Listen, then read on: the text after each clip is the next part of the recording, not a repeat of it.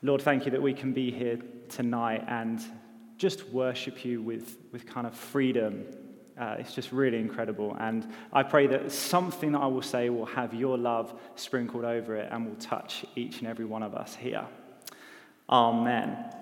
Amen. So it really is honestly such a privilege uh, to be speaking to you tonight in this Emmaus Road series, which, if you didn't hear Simon's last week, that's a lovely sound that I can hear. Uh, if you didn't hear it last week, genuinely do go back and listen to it because he does an amazing uh, job of just giving us a launch pad for this whole series. And I'm not just saying that because he's the one who decides whether I get to do this again or not. It, it actually really is good.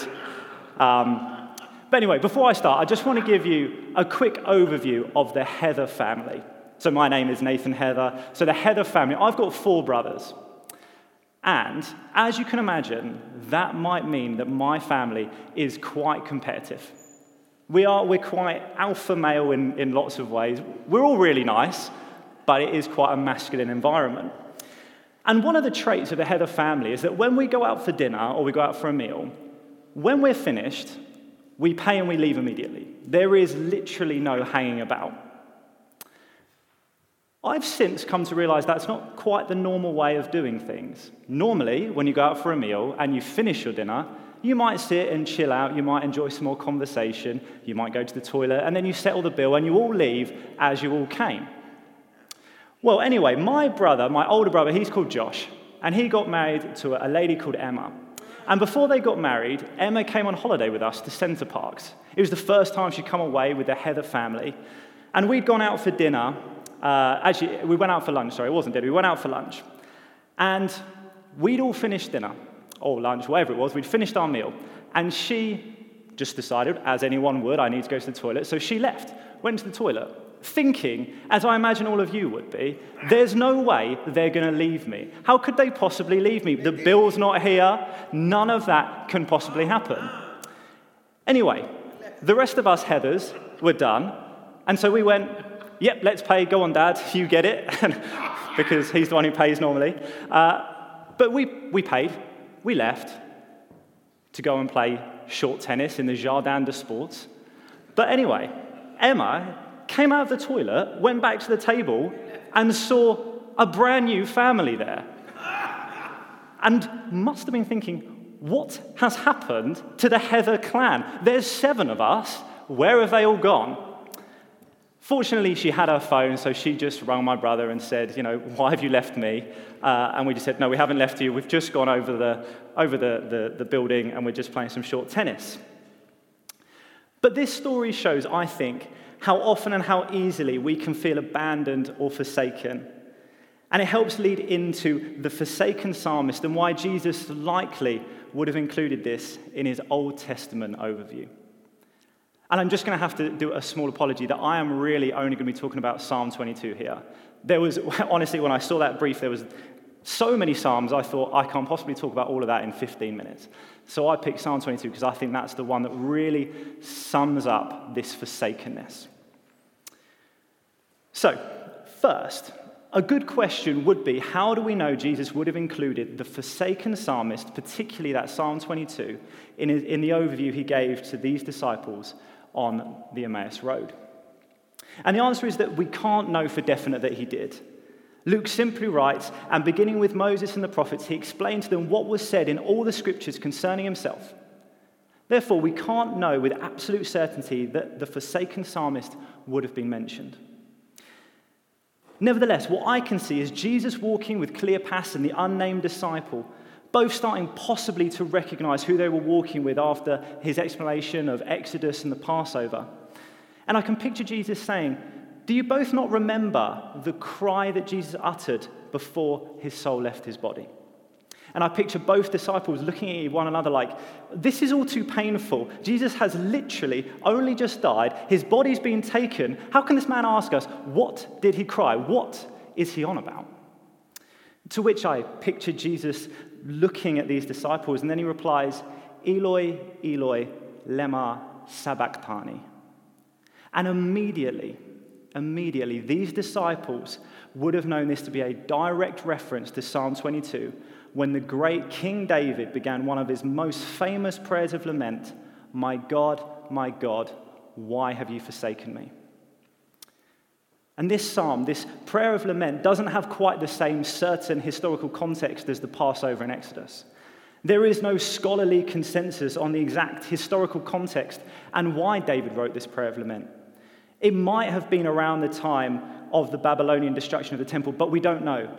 And to be honest, getting wrapped up in the historical context of this psalm misses the real importance of it. This prayer, I think, is instead the crescendo of King David's earthly pain. It's probably one of the rawest and realest Psalms we have, where David articulates the absolute pain of feeling like we are losing our connection with God. My God, my God, why have you forsaken me? It's the cry of a heart that has had its communion with God suspended, a pain unlike any other. And I don't believe that David's crying comes from some bodily pain from some city losing pain, not even from a familial pain. He cries, God, why have you forsaken me? Because this is the true prayer of a heart that is enveloped with sin. And this feeling was certainly not unique to David. No, I think all believers have felt this pain. It just took the chief lyricist to articulate the pain for all believers.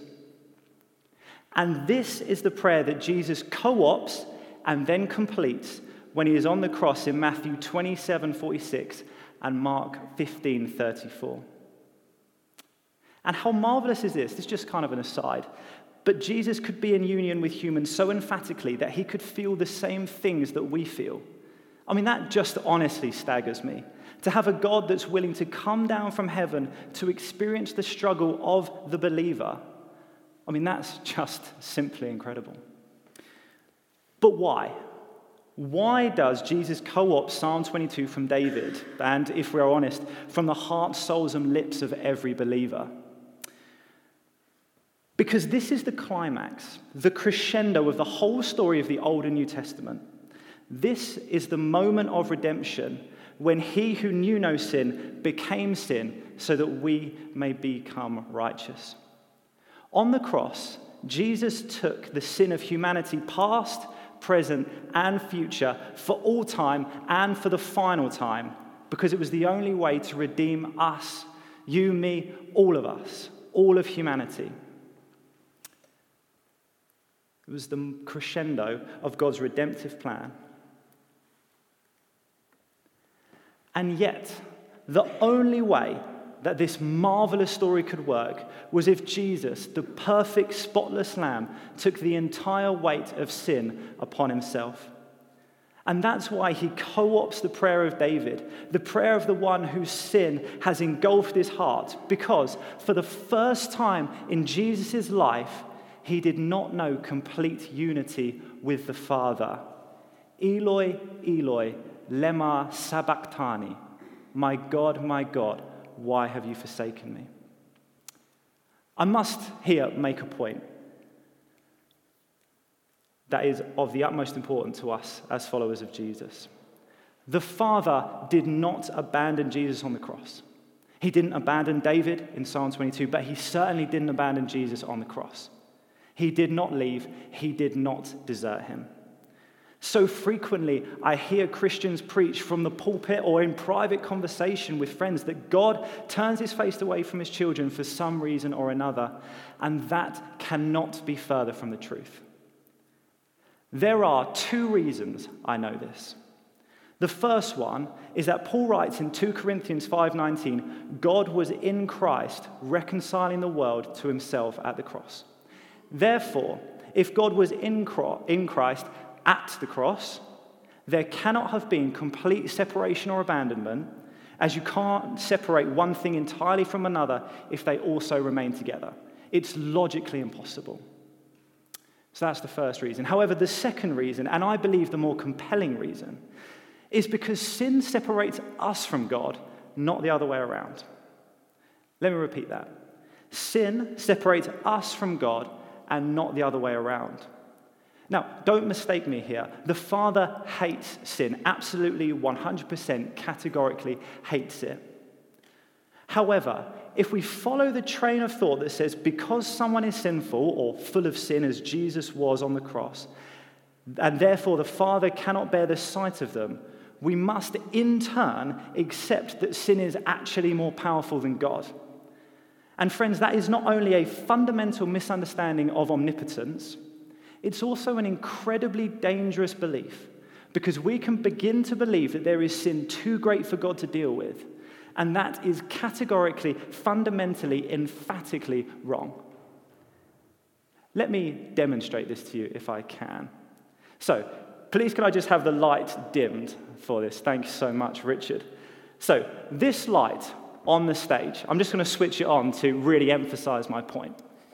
If we picture that that light there is the love of God, this incredibly powerful, you know, maybe you can use your imagination to really emphasize it. You know, this is God's love, though. Wowzers, it's blinding me. It's that bright. If I could, Simon, do you mind just helping me grab this, this little sheet that I have? I've bought this from home. So now, we have this.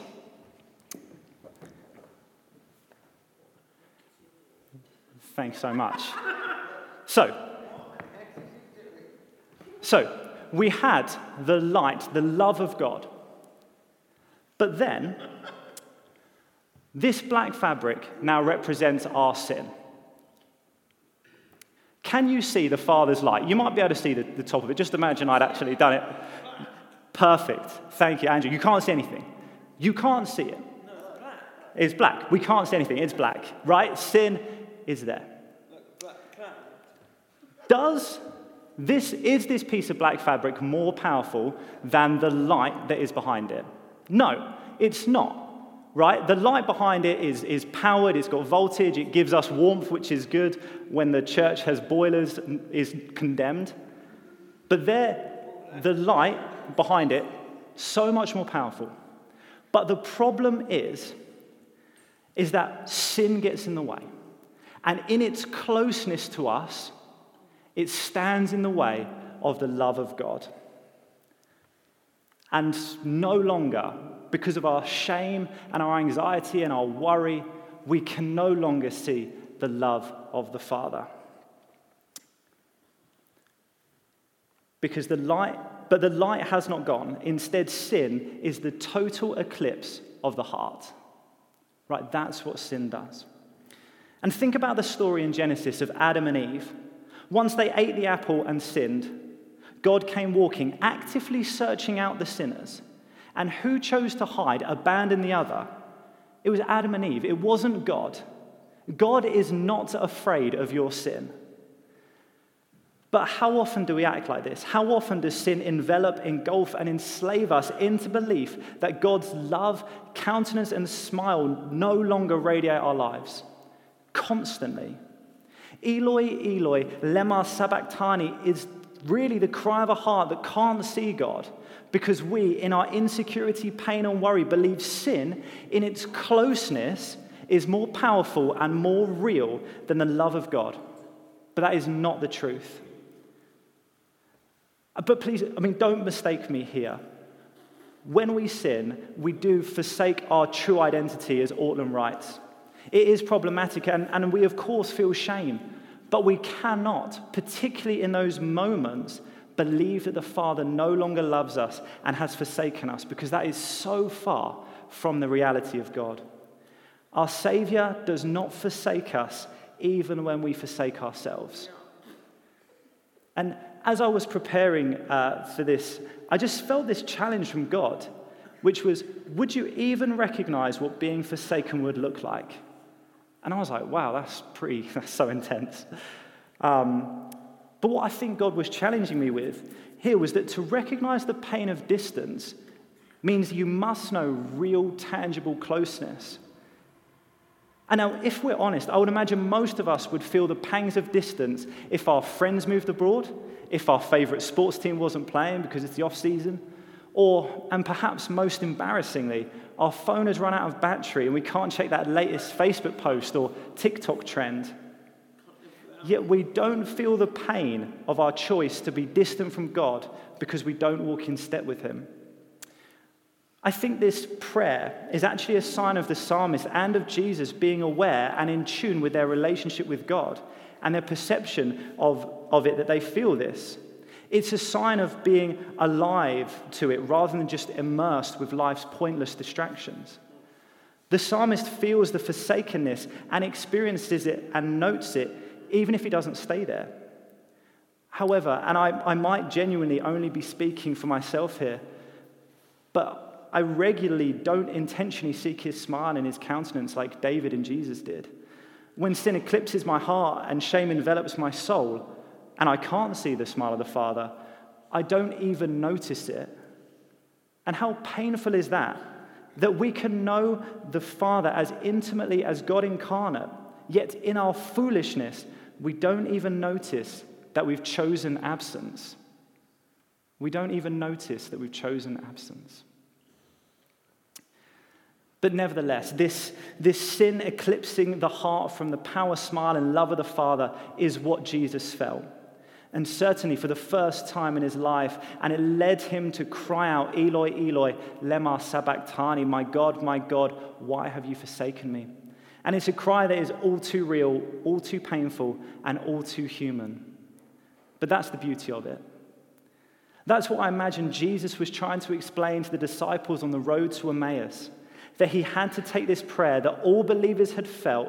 He had to suffer a heart that had chosen separation from God because that was the ultimate power that the enemy held to make us choose separation from the Father. Therefore, Jesus had to embrace this pain to render the ultimate power of the enemy null. And he did this through declaring the prayer of lament, Eloi, Eloi, lema sabachthani, before he passed away.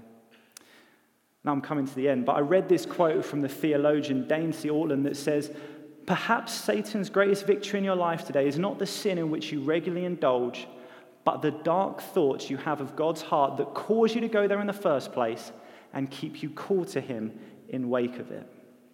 This is the real power of the black fabric.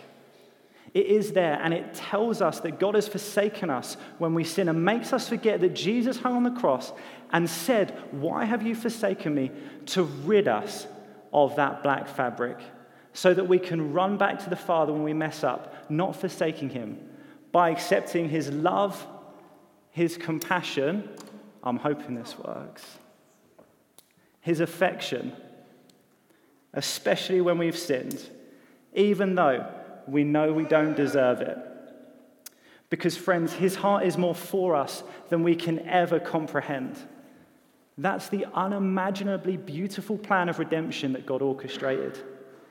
That Jesus, and I can picture him with these two disciples on the road to Emmaus explaining this redemption arc through Psalm 22 being co opted and then fulfilled on the cross through the pain of Jesus choosing to separate his heart from the Father's, even if only in part, rendering that pain null. Because he gave us the ability to run back to the Father when we mess up, to choose the Father's forgiveness over the lie that the enemy tells us that God forsakes us when we mess up. And in that explanation, Jesus knew that he fulfilled the suffering and now can enter into his glory, knowing the redemptive plan of God had worked. Amen.